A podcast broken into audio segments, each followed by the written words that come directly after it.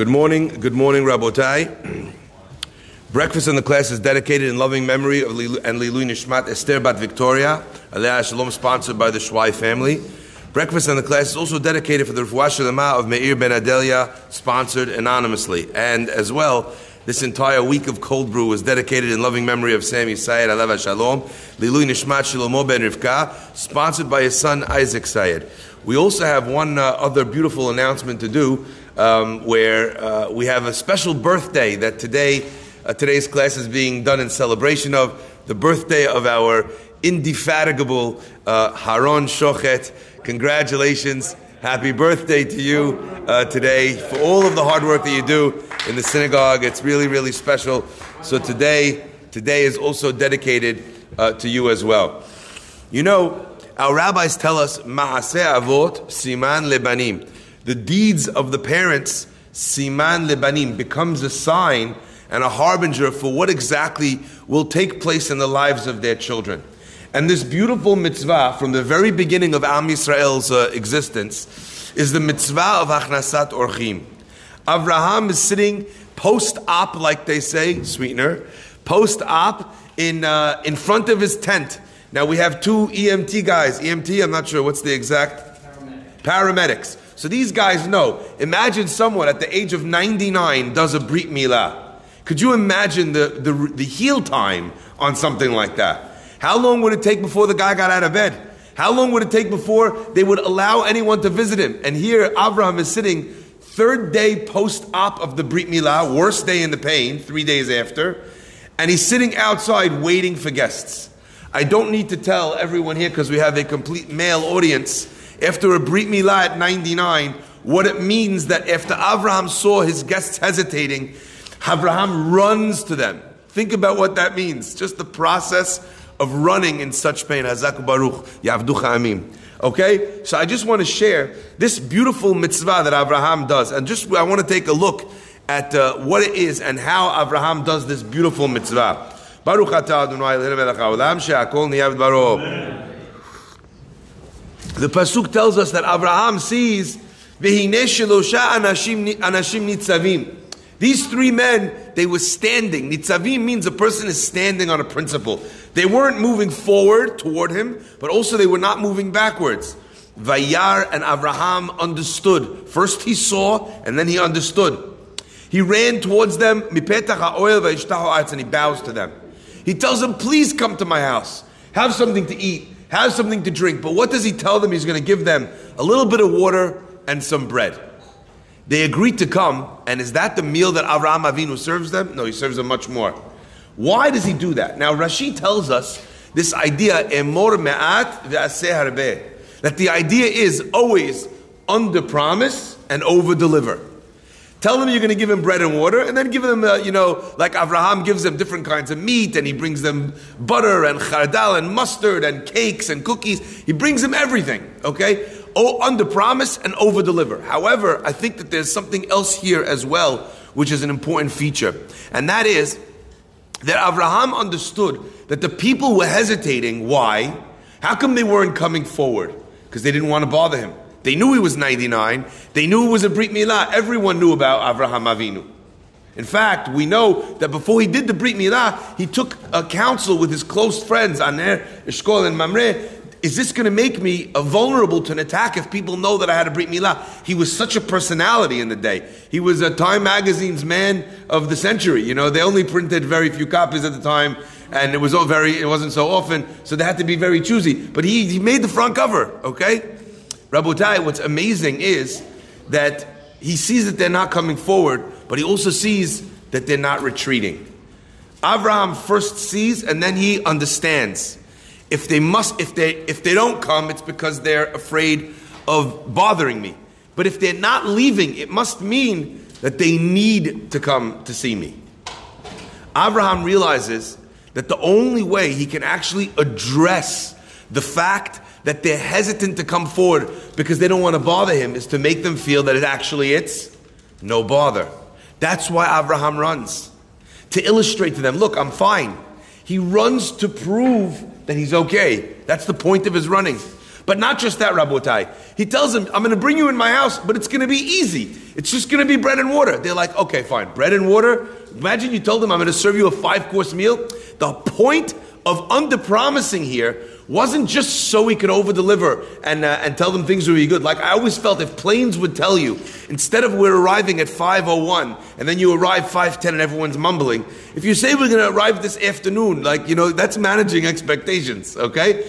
I was on the phone the other day with the IRS. Baruch Hashem, everything kosher. I was on the phone with the IRS. They told me, we'll get back to you within five to seven minutes. Right? Yeah, legit. Five to seven. I was on the phone. I checked afterwards. I was on the phone with them for an hour and a half. You know, five to seven minutes, that makes you angry because it's so specific and then you don't deliver. Abraham not just is trying to manage expectations, but he's trying to make the person feel comfortable in his home. There was a great rabbi, the Rebbe from Bahash, and he was very famous for his extraordinary achnasat orchim. One day, a very wealthy businessman in the town comes to him and he says, Rabbi, I have a favor to ask from you. Rabbi says, Sure, of course, anything. What can I How can I help? He says, Listen, I have businesses all around the world, so I get mail from different places internationally. He says, And the kids from around my house, all the kids from all these different places nearby, you know, I think they collect stamps. So when these, uh, these envelopes come in with all these interesting stamps, I think that they're going through my mail, and before I get a chance to read my mail, they're taking my mail. Would it be okay if I changed my address to your address. That way the mail would come to your address instead of mine, and I won't lose any important mail. The rabbi says, Sure, no problem, happy to help. The next morning, after whatever, two, a few days later, the guy comes in front of the house, he checks the mailbox, he leaves. Next day, mailbox leaves. Next day, mailbox leaves. After a week, the wife of the rabbi says, Honey, every, every day this guy, uh, even though he's an international businessman, okay, he hasn't got one piece of mail yet. The rabbi strokes his beard and he says, Ah, he says, This is what I want you to do. Tomorrow morning, when you see him coming to the mailbox, flag him down. She says, Why? He says, Flag him down. Tell him that the mailman has not arrived yet. Yeah. he says, he says, tell him the mailman has not arrived yet. And but it's not a problem. He should be here soon. He's welcome to come inside and wait for the mailman. Once he's in the house, sitting down, waiting for the mailman, offer him a bowl of soup. His wife says, What are you talking about? The rabbi said, This international businessman who had to reroute his letters because all of them were getting stolen hasn't received a single piece of mail. Maybe the reason why he's coming every day is because he's waiting for an invitation because his businesses have failed and the guy doesn't have food to put on the table. What a genius. That's called a genius in Hachnasat Orchim. A genius in human psychology, in understanding the needs of someone who could never come and say, I need food to eat. I need a loan. I need an introduction uh, in business. I need help finding a shidduch. I have this all the time. You have guys coming up and saying, you know, Rabbi, uh, I don't know if you know anyone for me. I'm only looking for the absolute best, you know, this, that, and the other. I'm very picky. Maybe you could help me find someone. Why is the guy saying that? He's maybe a little embarrassed that he hasn't found someone yet. It's not a nice thing to have to say, Can you help me find someone to marry? So he tries to make it sound as if the reason why he hasn't found someone is because he's so picky. You have to be able to see through people's machinations to see through people's defenses. They're trying to protect their dignity. The point is not to tear it down. The point is to hear what they're actually saying and what they actually need and to try and help them have what they need. Rabotai, I found something here in this, uh, in this parasha that is so beautiful. The, the pasuk continues and tells us that the angels, they eat. And Chazal explained to us that we know that angels in heaven, they have no possibility of eating. They don't have a gastrointestinal uh, system that either requires or has anything to do with food. And yet they ate. You know why, Rabotai? There's a beautiful line that says, Yoter mima valad rotze linok, more than the calf wants to feed, the mother wants to provide food. You all know this. If you think that this is untrue, go home, go to your mom's house. Your mom is falling over herself to make you eat. You tell her, I just ate. It doesn't matter. She's still putting food on the table. Why? The purpose of your mother feeding you food is not because you're hungry, it's because she has a need to take care of and to give to the child that she loves so much. Here you have Abraham Avinu doing everything he can to take care of what he thinks are awkward guests. He's doing everything, going the extra mile to feed them. And the Malachim are also engaging in this process and receiving from someone who it would break his heart not to be able to give. Sometimes the chesed that we can do in this world is to give to others. But sometimes the biggest chesed in the world that we can do for other people is to receive from them, is to allow them to be the people that are trying to give. You know, I learned a tremendous lesson from a very wise gentleman that visits us, visits us office from Fifth Avenue.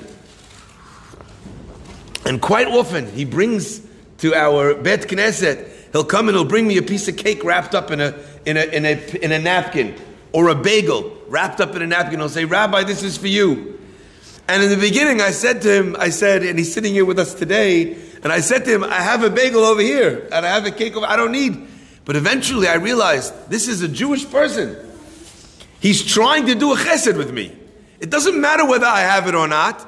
He doesn't. The only thing he wants to do is bring somebody over here a piece of cake from somewhere else that he wants. What a magnificent thing that someone's trying. And eventually, I realized, dipped what I was. Shuf, he has it with him right now. Or the dip what I was that I wasn't actually accepting someone's chesed and giving him the beautiful mitzvah that he's trying uh, uh, so often to do. Rabotai, that's what it means. Maaseh avot siman lebanim.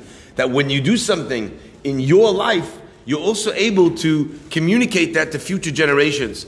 And I want to share with you one last point on this, a beautiful idea.